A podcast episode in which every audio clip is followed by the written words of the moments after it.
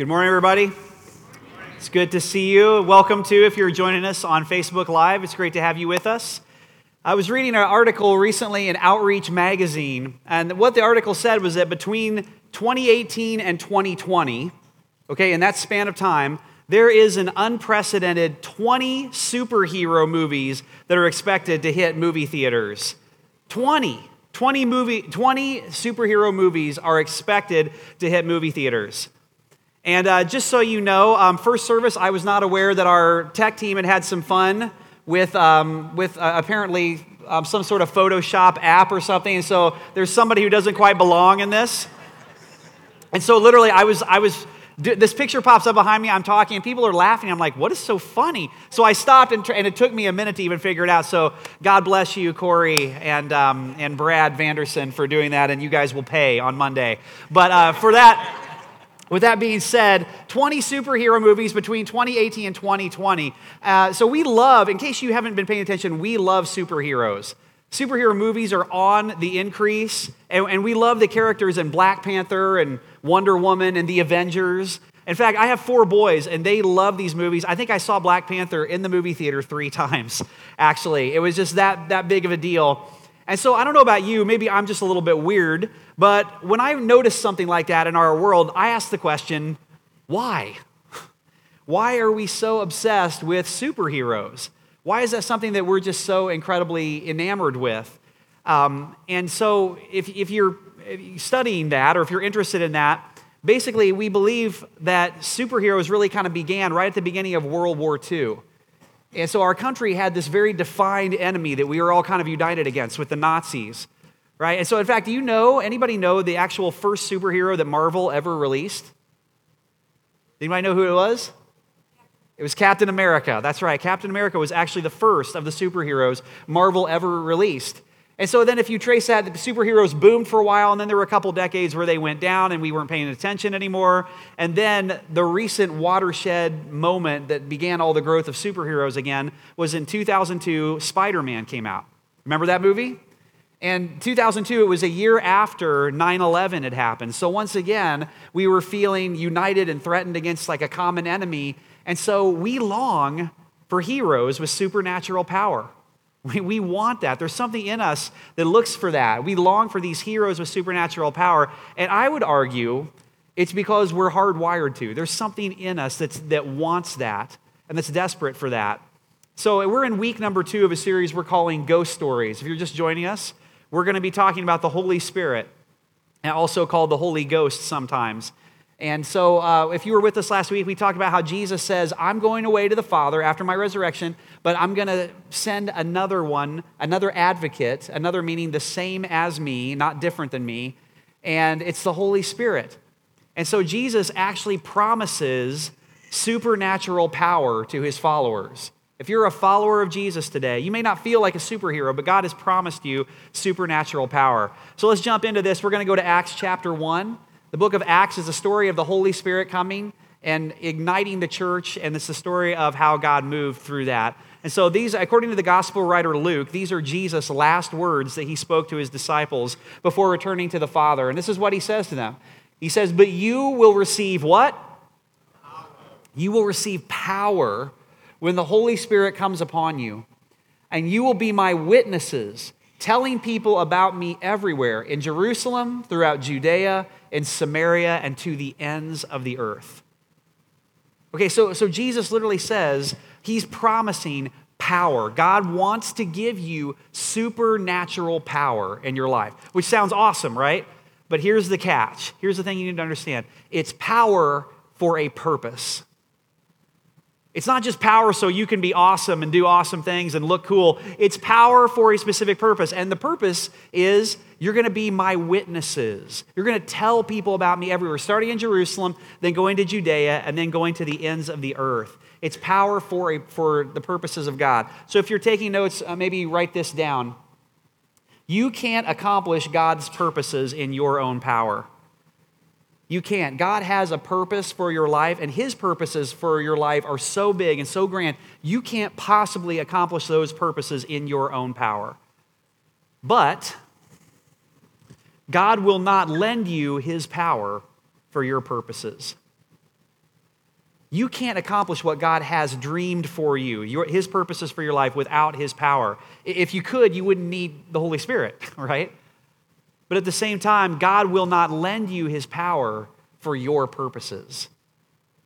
It has to be His, his power granted for His purposes. And that's the key we've got to understand to unlocking what God wants to do in our lives through the power of the Holy Spirit.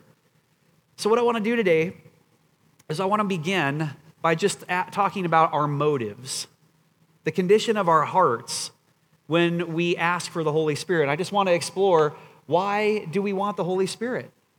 Why do we want the Holy Spirit in our lives? What are our motives? What, what is it that we're actually wanting when we ask for that?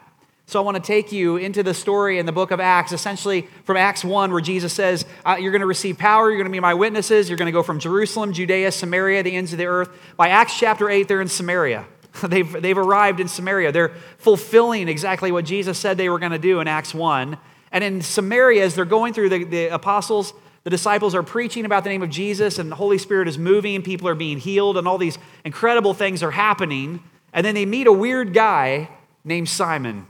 And here's what happens verse 9 A man named Simon had been a sorcerer there for many years, amazing the people of Samaria and claiming to be someone great. Skip to verse 18. When Simon saw that the Spirit was given when the apostles laid their hands on people, he offered them money to buy this power. Let me have this power too, he exclaimed, so that when I lay my hands on people, they will receive the Holy Spirit. But Peter replied, May your money be destroyed with you for thinking that God's gift can be bought. You can have no part in this, for your heart is not right with God. Repent of your wickedness and pray to the Lord. Perhaps he will forgive your evil thoughts, for I can see that you are full of bitter jealousy and are held captive by sin. Pray to the Lord for me, Simon exclaimed, that these terrible things you've said will not happen to me. Okay, so Simon wants the Holy Spirit. It's not a bad thing at all, right? He, he wants the Holy Spirit in his life. If you were with us last week, we talked about what it means to, to repent of your sins, to make Jesus Lord of, the, of your life, get baptized, and, and then ask for the Holy Spirit. And he'll grant it to you if you ask. In fact, when you ask for the Holy Spirit, if you surrender your life to Jesus, you are actually asking for something that he's promised to give you. It's not like if you pray that God will give you an extra chicken McNugget in your Happy Meal or something like that, something He hasn't actually promised.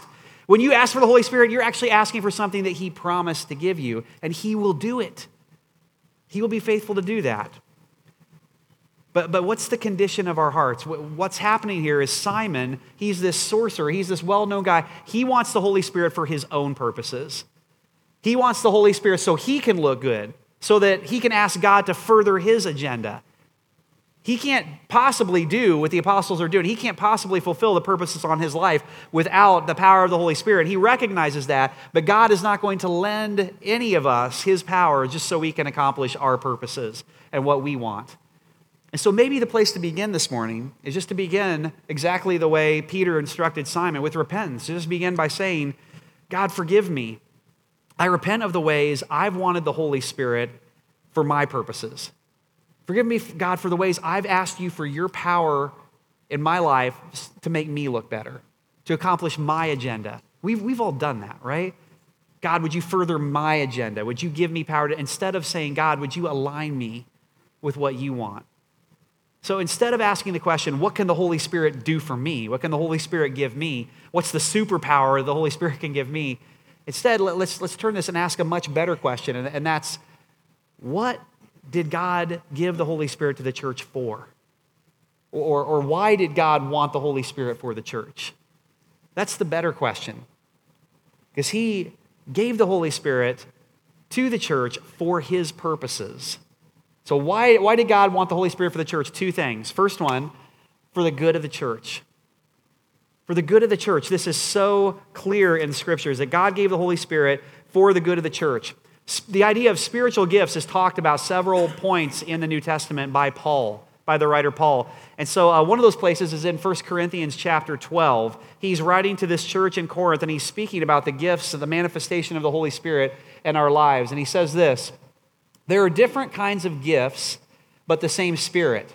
There are different kinds of service, but the same Lord. There are different kinds of working, but the same God works all of them in all men. Now, to each one, the manifestation of the Spirit is given for the common good. That last sentence is really key. The, each one, the manifestation of the Spirit is given for the common good. So, so, what that's saying is the Holy Spirit has given you a supernatural ability to serve God and to serve others in the church for the good of the church. God has, has poured out His Holy, if you're filled with the Holy Spirit, God has given a manifestation of His Spirit in your life, a gift of the Holy Spirit for you to use, and the whole purpose of it is to build up the church and to build others up, to serve Him and to serve others in the church. And so, in fact, there's, if you want to, you can go and read in 1 Corinthians 12. There's a long list of uh, several examples of those gifts, those manifestations of the Spirit that God gives.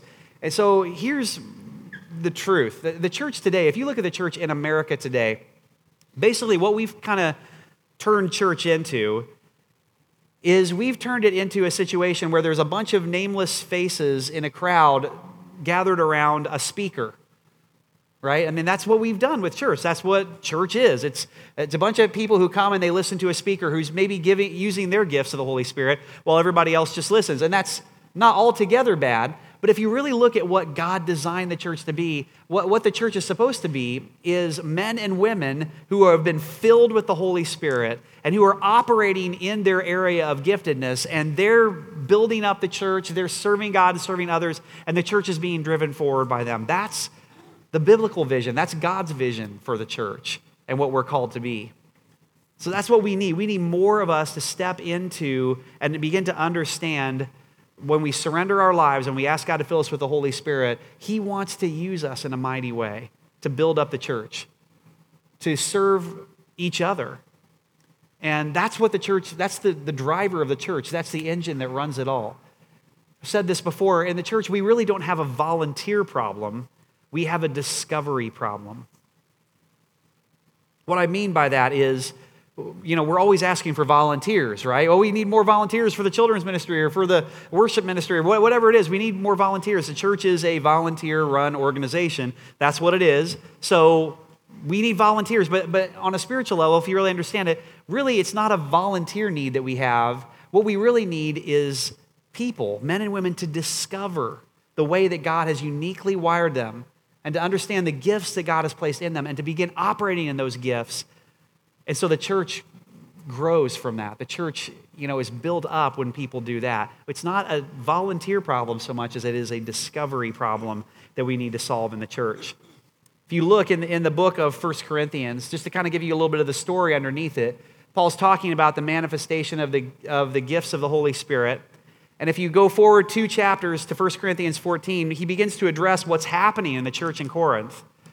And essentially, what's happened is these people are, are, being filled with the Holy Spirit and they're really enjoying it, but their hearts somehow, the condition of their hearts, their motives have sort of gotten twisted a little bit and it just turned a little bit in the wrong direction. And so what's happening is they're, they're basically using these gifts to build themselves up, to make themselves look good. And it's about this hierarchy of you have this gift, you're more important than this person who has this gift. And, and especially over the, the issue of tongues, they're arguing disagreeing about tongues, and, and people are kind of using those gifts for their own means. And so Paul begins to address that in 1 Corinthians 14, and he makes this statement, which I think is such a foundational statement. In verse 26, he says, Everything that is done must strengthen all of you that's the guiding principle. That's the guiding idea that the Holy Spirit is given. What's, been, what's being done in the church must strengthen all of you.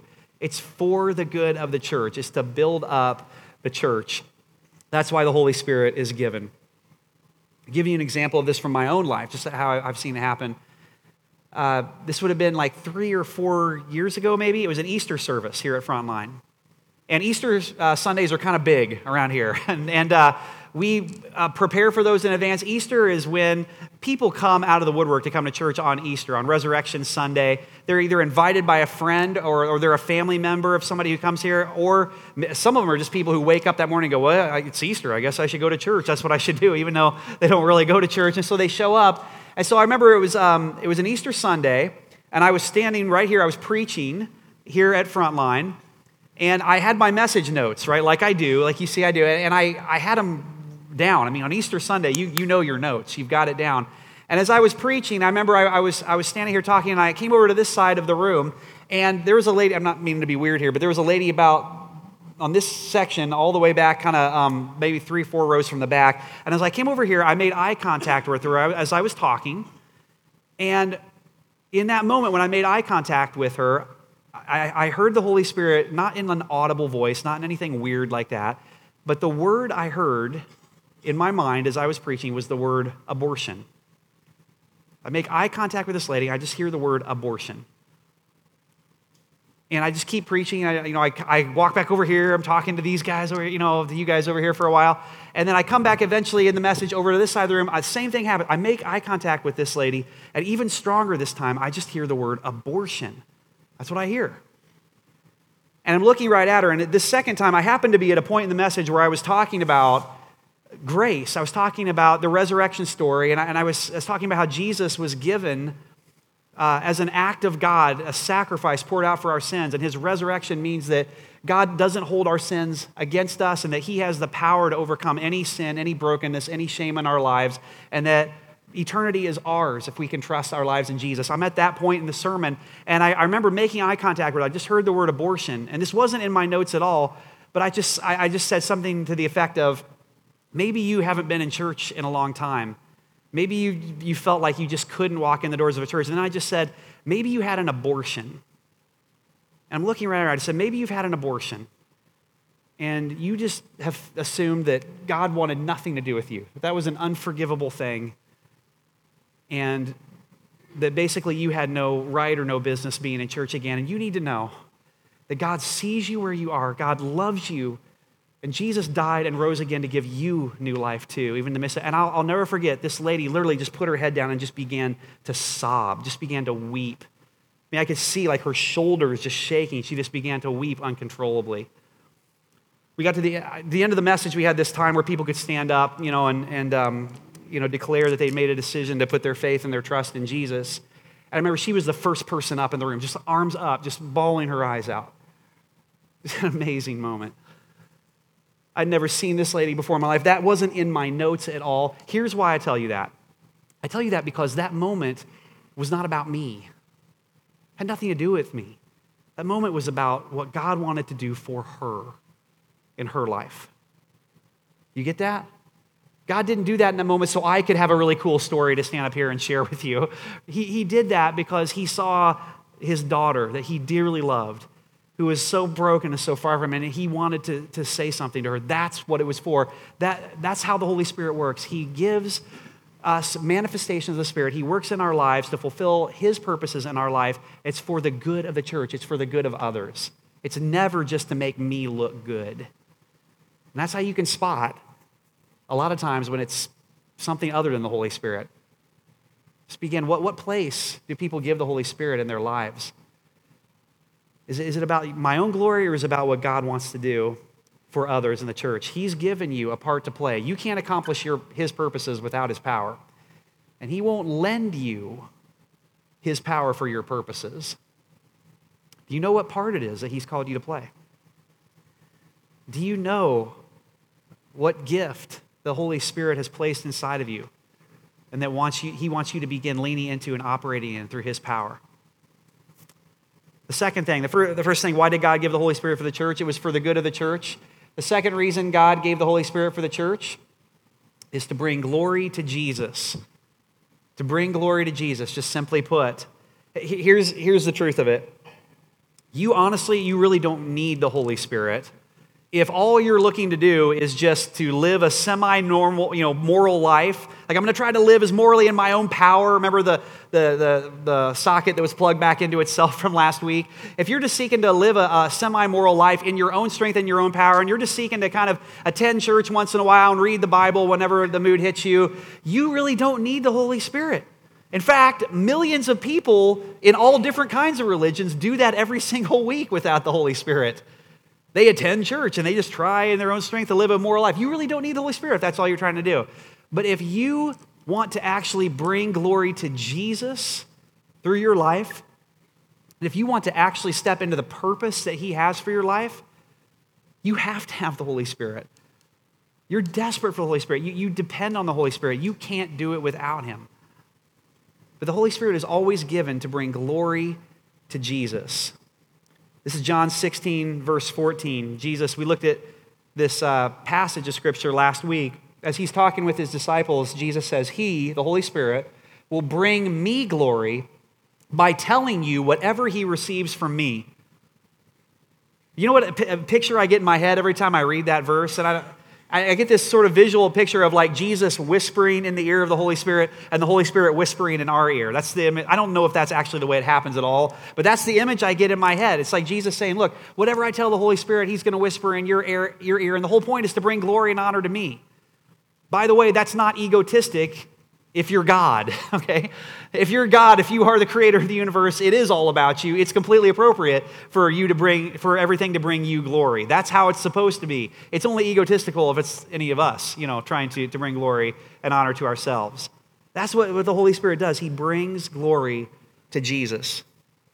You see this over and over again in the book of Acts, how the Holy Spirit is given to make the disciples step forward in boldness in, in order to actually bring more glory and honor to Jesus. One of my favorite stories in Acts chapter 4, what's happening is, you know, Jesus said, You'll receive power, Jerusalem, Judea, Samaria. They're still in Jerusalem and Judea. And what's happening is Peter and John are arrested by the Jewish council because the Jewish council isn't very happy that all these miracles are happening and the Holy Spirit is being poured out on people and people are coming to Jesus and they're preaching in the name of Jesus at the temple and all these places. And so they're arrested by the Jewish council. They're held, they're held overnight in jail and then uh, they're released, but they're, they're threatened. They're told, if you keep preaching in the name of Jesus, we're going to kill you. Your life is going to be over.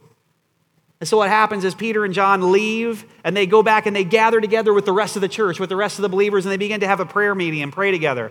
Now, if that were me, if I had been arrested and held in jail and then I'd, my life had been threatened, we're going to kill you if you keep preaching in the name of Jesus. Uh, when I gathered together with my church and we had a prayer meeting, my prayers would be for safety. God, please grant us safety. Some traveling mercies right here, that would be great.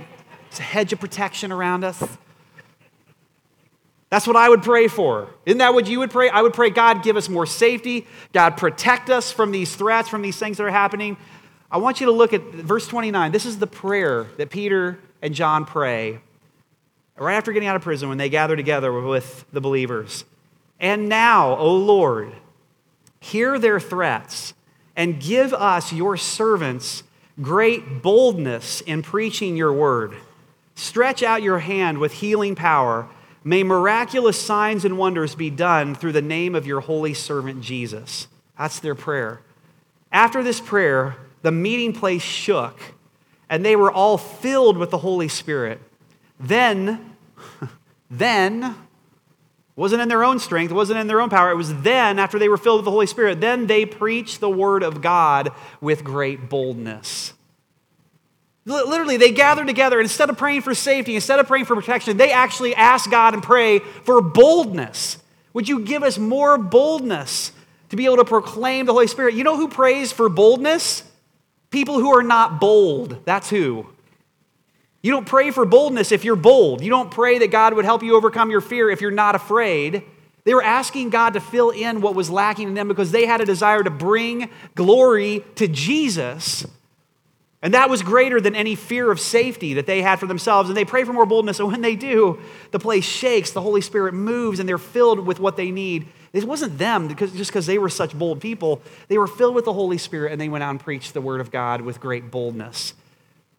That's what I long for. Isn't that what you long for? I said it last week. I long for Frontline to be the kind of place where we don't quench the working of the Spirit by making it safe to follow Jesus. I pray that we, we would be the kind of church where we pray for more and more boldness. That God would just make us more bold to actually step in and to live what He has called us to live. I just believe He has more for us. He has more He wants to do in our church and in our individual lives if we're willing to just step forward. I long for the day when what we're hearing and what we're telling all the time are just stories of how the Holy Spirit is working and stirring in people's lives and they're stepping out in boldness and, and they're seeing God move in their lives. That's the engine that's supposed to be driving the church, not our next great, cool ministry program, but the work of the Holy Spirit. More boldness, God. Give us more boldness. In the church, we don't have a safety problem, we have a boldness problem. You can't make it safe enough to follow Jesus. You can't make it comfortable enough for people to take a step. It has to be something that we begin to ask God and pray for boldness. Pray that He would change our, our mentality. And then when He does, He gives us what we need. It was uh, the year 2015 um, which I was in the midst of what I would call the worst year of my life.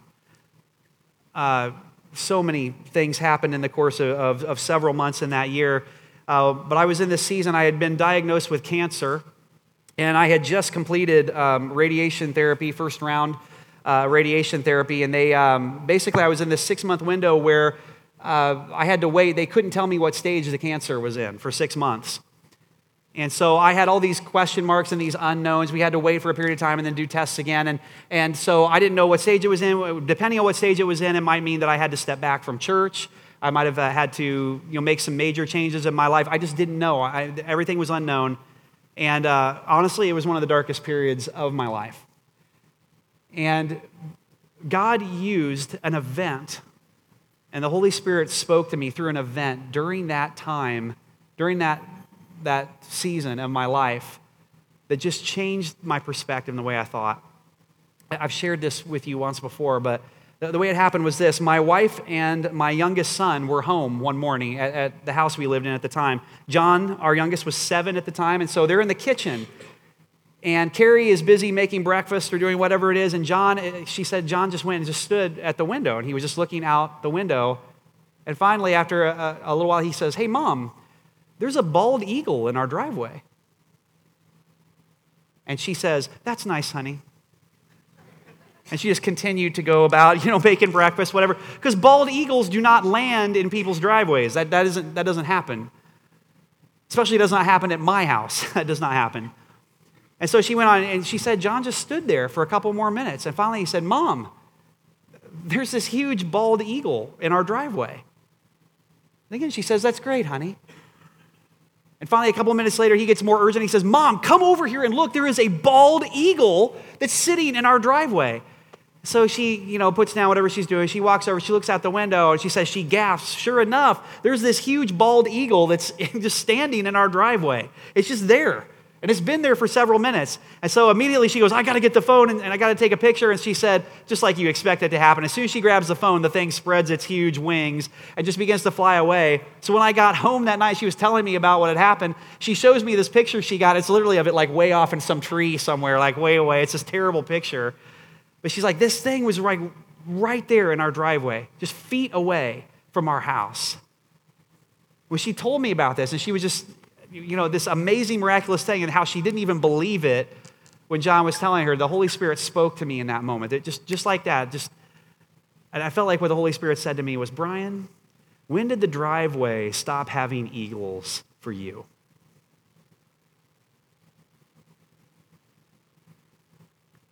See, I, I used to have childlike faith. I used to believe God would do these big things. I used to believe in the miraculous. But I got sophisticated. That's what happened. I went to Bible school. And I learned things about what God does and what God does not do, and how He works and how He does not work, and all the boxes that it works in. And I learned that bald eagles do not land in people's driveways. And especially, bald eagles especially do not land in my driveway. Maybe that, maybe that happens to other people. That doesn't happen to me. People don't just get miraculously healed from cancer. People don't have miraculous provision that God provides for their needs. That kind of stuff doesn't happen. Certainly doesn't happen to me. And what I felt like the Holy Spirit was saying to me in that moment was, Ryan, when did you decide that those things were not for you? Because I didn't decide that for you. When did you decide for yourself that my power was not available to you than that way.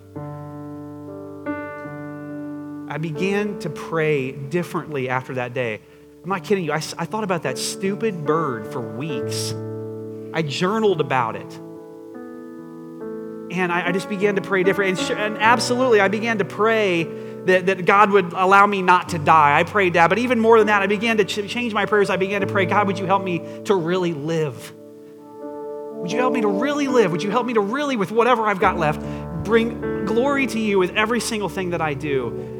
Would you help me to run and not just walk with the things you've granted in my life? Would you help me to live? Cancer may define someday the way that I die. It very well may, but it will never define the way that I live. It can't. Here, here's why I tell you that story. Because some of you, I believe, have some eagles in your driveway that you're not paying any attention to. God wants to do more for you.